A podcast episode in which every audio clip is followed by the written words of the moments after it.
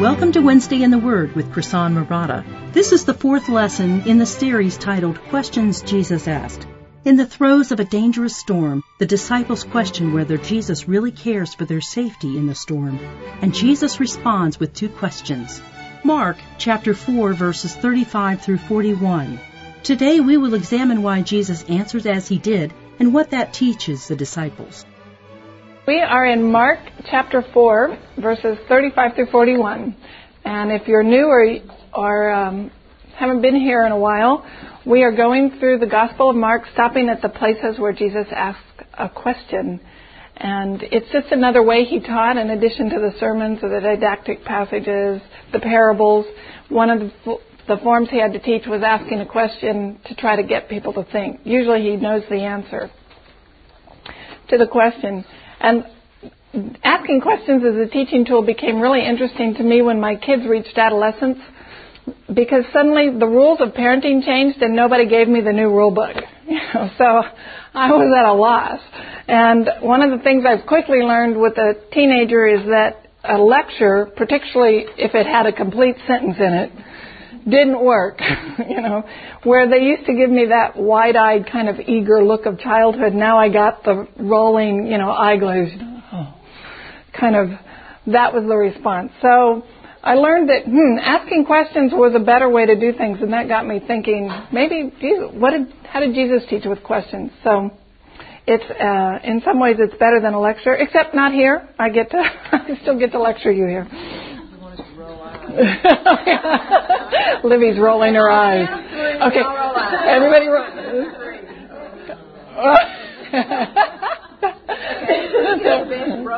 I don't know. Uh, that was um, a lot. Not we need a teenage boy. We really. yes, you need need a teenager to really get that eye roll down. All right, so we actually have two questions in our passage today, and we're going to look at both of them. One the disciples asked Jesus, and one Jesus asked the disciples. And um, well, let me read it, and then we'll I'll give you the context. So this is Mark chapter four, verse thirty-five. That day, when evening came, he said to the disciples, "Let us go over to the other side." Leaving the crowd behind, they took him along just as he was in the boat. There were also other boats with him. A furious squall came up, and the waves broke over the boat so that it was nearly swamped. Jesus was in the stern, sleeping on a cushion. The disciples woke him and said to him, Teacher, don't you care if we drown? He got up, rebuked the wind, and said to the waves, Quiet, be still. The wind died down, and it was completely calm. He said to the disciples, Why are you so afraid? Do you still have no faith? They were terrified and asked each other, Who is this? Even the wind and the waves obey him. So the first question, the disciples ask Jesus and they say, Teacher, don't you care if we drown? And the interesting thing to me about that question is what do they expect him to say? you know, exactly what answer do they want from him? And and um, then he turns around and asks a question back, why are you so afraid? Do you still have no faith? I guess you could call that two questions or one question with two parts. Now, this story is an actual event. It was real people in a real historical setting on a real lake in a real storm. But I have to tell you that the temptation as a teacher to analogize it is just overwhelming. so I'm going to give in. Because there's this picture of I'm in a storm and it looks like my Savior is asleep that I think a lot of people can relate to.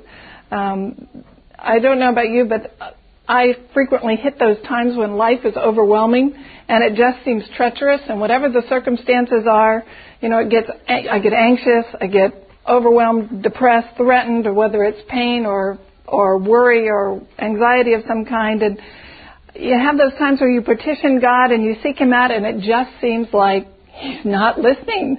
Like, no matter what you do, He's asleep or He's not paying attention. So this, this picture of Jesus napping while we face a storm, I think, is something we can relate to. It's how life um, seems to us.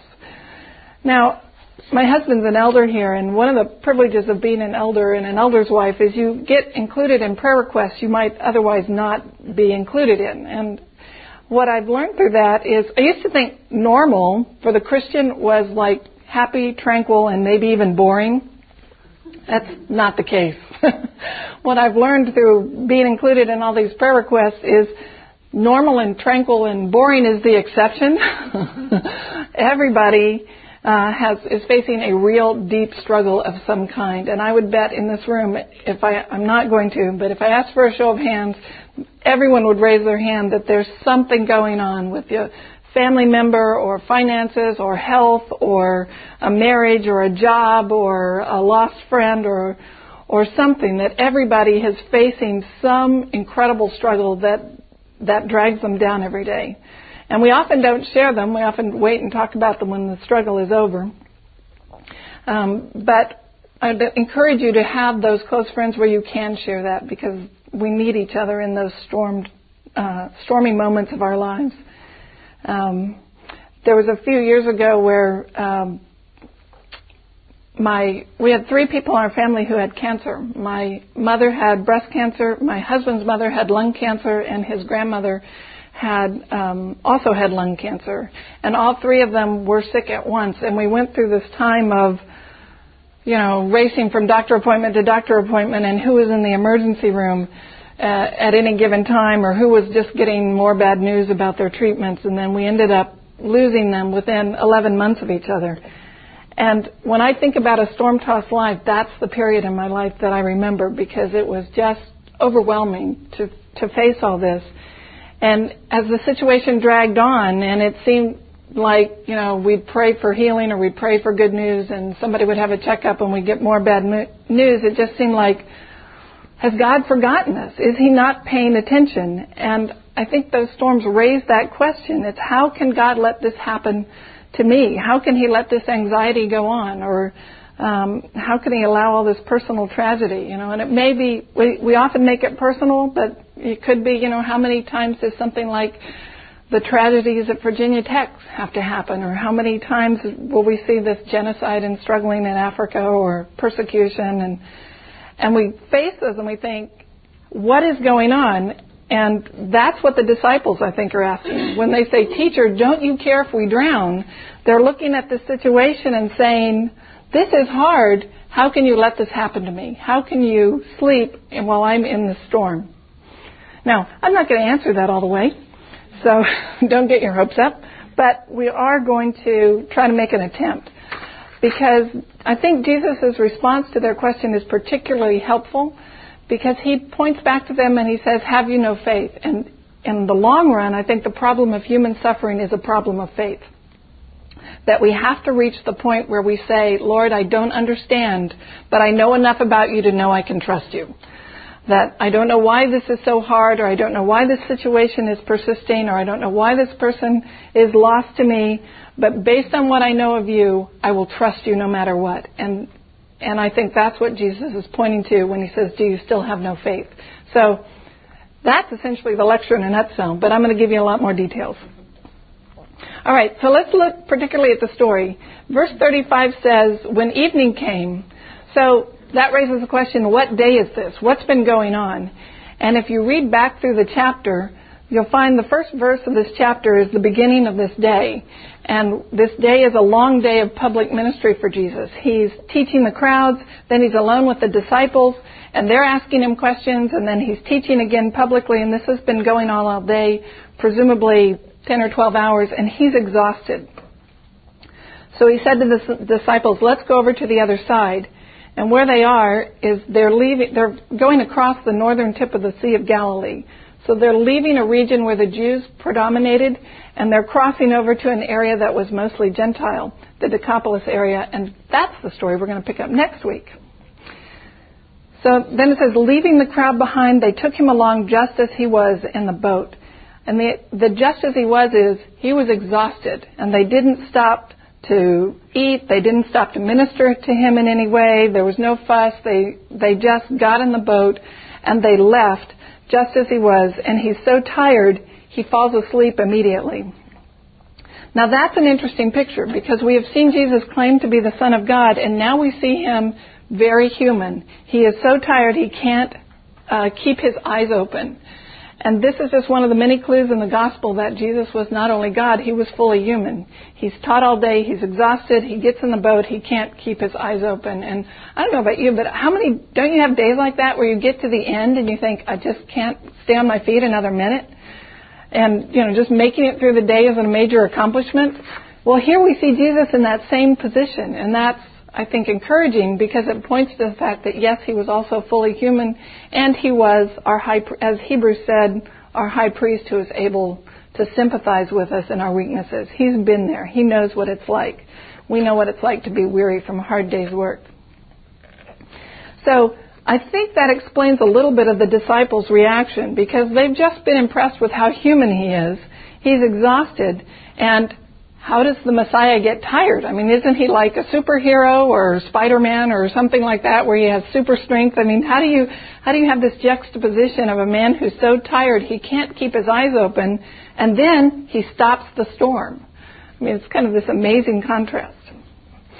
So, they've just been impressed with Jesus' humanity, but note at this point they have enough information to know who Jesus is. He's been confirmed to be the Son of God at his baptism. He's picked the twelve. He's made bold claims like the kingdom of God is at hand and that the passages about Daniel's vision being the Son of Man refer to him. He's taught in the synagogues with authority. Demons have acknowledged he's the Holy One of God. He's healed Peter's mother-in-law, the man with the withered hand, the paralytic, a leper, and he's challenged the Pharisees. So they have enough evidence by this point. It's still early in his ministry, but they have enough evidence to testify to the fact that Jesus is in fact the Messiah. Now, the other thing to note is the storm is dangerous, but it's not overwhelming, I think.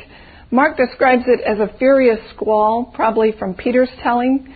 And the question is, why do they panic? I mean, is this like hurricane force winds that, you know, are, are threatening to overwhelm him? Or is this a storm like many other storms they might have faced on this same lake um, in this same region? And I think it's the latter. In the, the reading I did, um, it said one of the books described that on the Sea of Galilee, it's kind of, there's this corridor where the winds rush down. So make sure I get the geography right. Um, it's in a valley, and then there's these hills surrounding the lake that kind of form a corridor for the winds to rush down through that corridor, and then they pick up the water on the Sea of Galilee and they create a storm. And that this was not a supernatural event, that this kind of thing happened frequently on this storm. Now, I think it was serious, and it was at night, which would have made it even more dangerous. And so I think they they have reason to be concerned. But the question is, is this, you know, the extreme circumstances that they're facing? Were they at their wits' end so that they had reason to panic? Remember, many of them were fishermen. They spent their life on this lake. They would have spent their days in and out dealing with this lake. So Simon Peter, Andrew, James, and John were all fishermen who regularly fished in this region of Galilee. I, I find it hard to believe that this was the first time they faced this kind of a storm. So um, it was this are they justifiably panicked or are they overreacting? I think part of the reason we can tell they're overreacting is, for one thing, Jesus is, can sleep through it. I mean, if this was a hurricane, you know, hurricane force winds or some kind of torrential, overwhelming storm, there's no way he could have stayed asleep in the boat. And then when he wakes up, he doesn't respond to the storm as if it were overwhelming. He responds to it as if it were, you know, a an overzealous puppy that's yapping at him. He just kind of says, quiet, calm down. And his attitude is more one of, let's calm down the commotion so we can talk to the disciples. So if I'm right about that, that this was not a hurricane, but this was just a serious storm, why do they panic? Why don't they wake him up and say, you know, here's a bucket, start bailing, or, um, you need to wake up because we need all hands on deck. This is serious. It's nothing to trifle with. It's just safer for you to be awake and alert. I mean, those would have been kind of calm, reasonable reactions. Instead, they react with this, like almost shaking him. Don't you care if we drown? They're panicked. So, why do they panic? I think there's one of two possibilities. The first is they're afraid Jesus no longer loves them, and they give way to panic. So that's the situation I was describing in the middle, where you're facing a, a, trial or a tribulation or some set of circumstances. God doesn't answer the way you expect or seem to be answering at all, and you start thinking, well, He's given up on me. He's abandoned me. He no longer loves me. So if I can speculate a little bit, their thinking might go something like this, you know, Lord, what's the matter with you? This is, this is hard. This is a really hard circumstance and I don't deserve this. I mean, I've done everything you asked. These, as the disciples, I left my job, my home, my family. I've stayed by your side through these early days. I've followed you. I didn't ask to be here. I didn't ask to be in this storm. I'm I'm tired too. I've been with you all day. I didn't know the storm was coming, and here you are. You're supposed to be my rabbi, my Lord, my Messiah. You've solved everybody else's problems. You've healed all these other people. So when are you going to bail me out of my troubles? I mean, you're letting all this calamity fall on me. So maybe you don't love me anymore. Maybe don't you care if I drown? I mean, that's I think the force behind their question of God. If you love me, you get me out of this mess and particularly I think young Christians have this notion that the coming uh, that coming to belief means the end of all your troubles. you know that from did you ever think that? I know I did as a new believer. Um, that you know doors would open at just the right moment and the sun would come out at just the right time when the clouds were gathering and and God would find me a parking space and you know make sure I got up on time and all that stuff and of course give me the job I want and marry the perfect man and we'd live happily ever after. Well, it doesn't work out that way usually.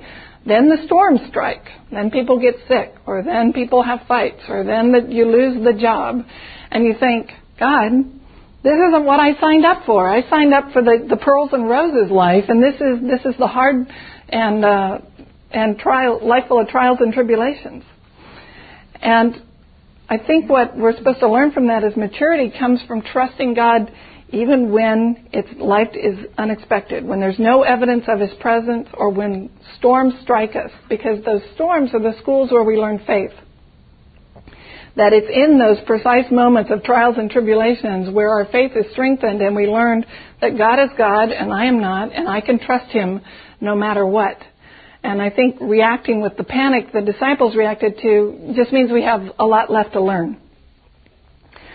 So, the sleeping Savior who performed miracles for others but was unresponsive to their plight raises all these doubts of, don't you love me anymore? How could you let this happen to me? Don't you care if I drown? So I don't think it's the physical danger they feel most so much as uh, something including Jesus. So that's one possibility of maybe Jesus doesn't love me anymore, God doesn't love me. The other possibility is maybe they're afraid Jesus isn't who he says he is. I mean, maybe this is all a sham and he's not who he claims to be. I mean, they've placed their ultimate hope in him. They'd seen him release people from the power of demons. They'd seen him tell truths no one ever spoke and um, challenge leaders. They put everything in him, and now life gets hard, and he doesn't seem to be helping. So maybe he's not really the Messiah. Maybe he can't help. Maybe he wants to help, but he can't. And I think that's the other real fear they're facing. And that's the other thing storms do for us. We either doubt God loves us or we doubt maybe He's not really God. Maybe He's not really trustworthy. Maybe I can't trust all those promises. So they panic. And I think their panic is not the physical fear of drowning so much as the possibility that Jesus would put them in this extreme circumstance and then ignore their plight. That he, either he doesn't love them anymore or he's not who he claimed to be. And I think that's the real issue. You know, that's the problem of suffering. When we, we panic when life gets hard, not so much because it's hard, be, because we fear we're all, all alone, that God has somehow abandoned us, that um, He who promised to love and protect us would sleep through our hour of need. And that fear, I think, is evidence that our faith is still immature. Because that's what Jesus responds to. So now we get to the good side. Um, that notice when they wake Jesus up and they ask him this question, the first thing he does after calming the storm is address their faith. He says, "Why are you so afraid? Why did the storm terrify you? How is it that you have no faith?" I mean, the, the kind of the logic behind what he's saying is, look, you've been with me, you've seen me heal, you've heard me teach, you've seen the demons obey, You've seen lives changed and hearts opened and the blind see and the lame walk. How is it after all of that you have no faith? You know the scriptures, you know the promises, you've seen the character of God as He's acted through history. Why now do you think that we would throw that all away? Why are you so afraid? How is it that you have no faith? That's the, that's the issue. And that's, I think, the, the lesson we need to learn is um, when life gets hard, the thing, the place we want to turn to is trusting Jesus, not doubting Him. So re- go back and review what has God done for me? How do I know who He is? What, and that's why I know I've said this before in Wednesday in the Word, but I think there's great value in keeping a journal, if nothing else, a journal of the, the things that God has taught you in your life. So I look back on that time when we were dealing with all the people with cancer in our family, and I, because I forget, I can go back and look and see the things God taught me through that. See how even in the midst of it, He was very gentle in the details and, and in the little things that kept us going.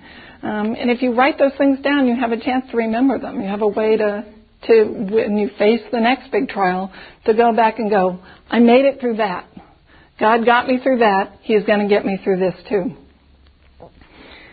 And if you can't remember your own history, that's where we've also got the scriptures to go back to and look how did God get through the great heroes of the faith? You know, how did He get Joseph through, or Gideon, or um, any of the women of the Bible, or uh, the Exodus, the great stories of history? Because all of that testifies that we have a loving God, a merciful God, one we can trust. He got all those people through all those horrible times. He will not stop now. I won't be the first person in history that He abandons. So notice the disciples end with one more question. They say, Who is this man? And now they're more terrified of Jesus than they were of the storm. so they ask each other, Who is this? Even the wind and the waves obey him. And because they see with but a, with but a word, he, he stops this, um, the wind and the waves. And I think that's something we, that's a lesson we can learn, to be more impressed with who Christ is than to be afraid of our circumstances that when we can get our eyes off the circumstances and get them onto who is Jesus and what did he do for me, um, what evidence do I have about him, then the circumstances will stop looking so overwhelming and we start being more in awe and impressed with who God is. And that, I think, is the conclusion Mark wants us to draw from this. Who is this man? Who is he and can we trust him? And the answer, of course, he wants us to draw is this is Jesus Christ, the Messiah, the Son of the living God. I want to give you one example of this. This is from uh, World Magazine. This was a few years ago. This was the cover. I brought it just so you know I wasn't making it up. And it's about Mark Beamer, who is this man. And he was one of the people who was on United Flight 93 on 9 11. This was the plane that, that didn't hit its target but went down. Uh, what, near Philadelphia? Can't remember the, the place. Right. And this story was in World Magazine. It's, this is his wife, Lisa. And in here, he's talking to the uh, 911 operator that answered his call, and her name is also Lisa, so that it's a little confusing as I read this. But here he's talking to Lisa Jefferson, who's the operator. And this was what was recorded. He said, We're going to do something. I don't think we're going to get out of this thing, Todd said. I'm going to have to go out on faith. He told me they were talking about jumping the, the guy with the bomb. Are you sure that's what you want to do, Todd? Lisa, that's Lisa Jefferson, the operator asked. It's what we have to do, Todd told her. After reciting the Lord's Prayer, Todd recited the 23rd Psalm. Yea, though I walk through the valley of the shadow of death, I will fear no either, evil. Other men apparently joined in with him or recited the psalm themselves. Lisa recalls, after that, he had a sigh in his voice and he took a deep breath. He was still holding the phone and was talking to someone else. And he said, Are you ready? Okay, let's roll. And then this is how Todd's wife, uh, Lisa Beamer, summarizes his actions. She says, It's true that Todd and the other heroes aboard Flight 93 gave their lives that others might be saved. But if somehow they had known what was awaiting them and they had been given a chance or given a choice early that September morning, I doubt that many of them would have boarded the flight even in the midst of the hijacking, right down to the moment when Todd uttered his now famous phrase, let's roll, the true desire of his heart, and that of Jeremy Glick, Tom Burnett, Mark Bingham, and all the others aboard Flight 93, was to somehow get home to their loved ones. They didn't want to die. I don't think Todd chose to die, but he did choose for God's will to be done in his life. Knowing that, he stepped into the aisle of, of the plane, trusting by faith that regardless of what happened, God would be true to his word. Before he took that first step, Todd knew where he was going, even if he should die. He had built a life on a firm foundation. Todd was not a Hollywood hunk or a comic book superhero. He was an ordinary guy with ordinary faith and a great God. That, I think, that's what caught me. An ordinary guy with an ordinary faith and a great God. He had no evidence that he was going to get out of that alive. That's a storm, and yet he faced it trusting God. And I think that's the lesson we ought to learn from that. That maturity comes from trusting God, um, when even when there's no evidence, even when it's that perilous. And we don't need to be superheroes or uh, Hollywood hunks. We just need to be ordinary people with an ordinary faith and a great God. Now, just to, to close this, um, Ray Stedman, who was the pastor of the church I attended in college, preached a sermon on this passage that actually became kind of famous around the church. And he summarized it this way. He said, the boat won't sink and the storm won't last forever. And that's, I think, a great way to remember it. The boat won't sink and the storm won't last forever. The boat is the gospel. The gospel will not sink. You may die, but the gospel will not sink. It will bear all the weight you put on it. All the hopes you have of the gospel do not dim over time. They won't fail under pressure. They won't, uh, God won't renege on his promises. Everything the gospel promises will in fact come true and you can trust it. It will bear all the weight you put on it, all the storms that you face. The gospel will survive. Um, the Lord will supply our needs, not necessarily what we want tomorrow, but ultimately what we need um, is salvation and faith, and He will not um, let us go. So that's the first thing to remember. The boat won't sink. That is, the gospel will not fail you. But the second phrase I think is important too. The storm won't last forever. It's um, being a Christian does not mean that um, you're consigned to suffer forever and ever. The end of the story is not more suffering. The end of the story is joy and glory and the approval of God and being reconciled with Him and fellowship with other people who believe and the day when God will ultimately wipe away every tear and right every wrong. That's the end of the story.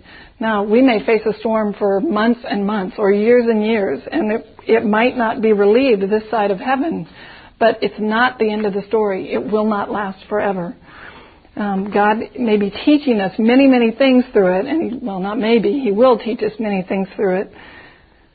But the end of the story is not suffering. The end of the story is joy and glory and hope. And for Todd Beamer, who was on that plane, he is in glory now. Uh, he may he faced that trial, but he is now freed entirely from sin and death and all the sufferings of this world.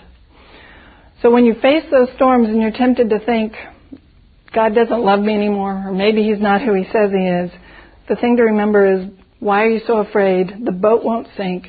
The storm won't last forever. The gospel is trustworthy the message of Jesus and God and salvation is true and reliable, and you will get through the storm. I don't know how long it'll take, but you will get through it. All right, let me stop there and give you time to respond. Lord, we just thank you that you are a great God, and we ask that you make us people who just have an ordinary faith in our ordinary lives, who but, but follow you day in and day out.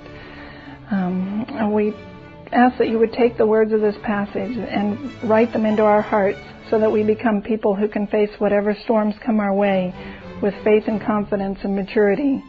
And that you would be using us not only to um, get through those times ourselves, but to see others in those storms and walk beside them to help them get through, knowing that the boat won't sink and the storm won't last forever. In Jesus' name, We're glad you've been with us at Wednesday in the Word with Krisan Marotta. We hope you've been encouraged and challenged to depend on the Lord. Please let us know if you have questions about this study. We are on the internet at WednesdayInTheWord.com where you will find this and other Bible studies.